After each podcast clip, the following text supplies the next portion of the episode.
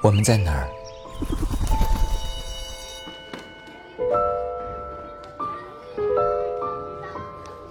您乘坐的 CA2586 次航班现在开始办理乘机手续。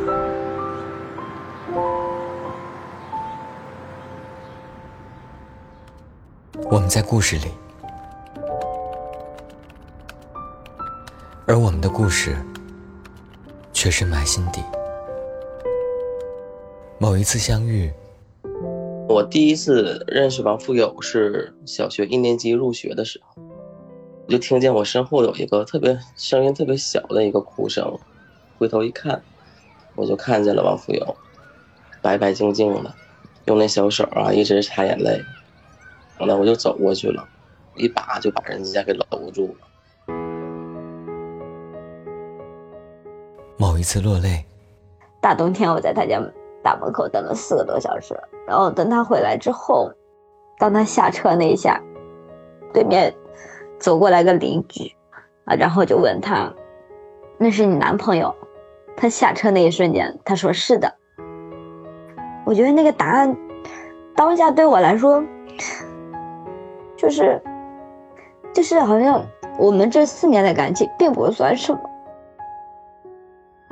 某一次感悟，同性恋是病吗？他沉默了好长时间，他用特别特别低的声音告诉我，不是病。我跟我妈讲完之后，我妈表现出来一种她很自责的一种状态，我当时我就不行了。即便我们身在谷底，即便我们忍受黑暗，即便前路依旧渺茫，但请相信，你依旧会有微光相伴。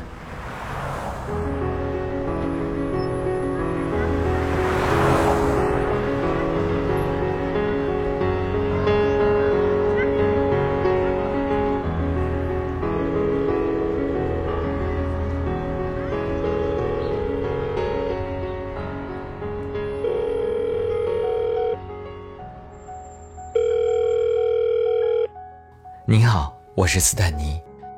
自从我以这个名字在网络上分享我的彩虹心路以后，认识了很多来自于 LGBT 群体的朋友。在这里，我们一起感受共鸣，得到安慰，寻获力量。当越来越多的朋友集合在这里的时候，我和你一样感受到了分享故事对自己和他人带来了多重要的改变。在过去的1年中，我收到了很多朋友发来的私信和留言，和我讲述了他们身上发生的故事。在这些故事中，有迷茫不安、惊慌失措，有让人意难平的爱情，也有现实带来的焦虑。我希望通过声音，把这些让人为之动容或耐人寻味的故事保存下来，并用当事人自己的声音讲述给你。于是诞生了你现在正在听到的这档播客栏目《微光斯坦尼》。你可以在喜马拉雅、小宇宙、猫耳 FM、网易云音乐、苹果播客、哔哩哔哩搜索《微光斯坦尼》来收听节目。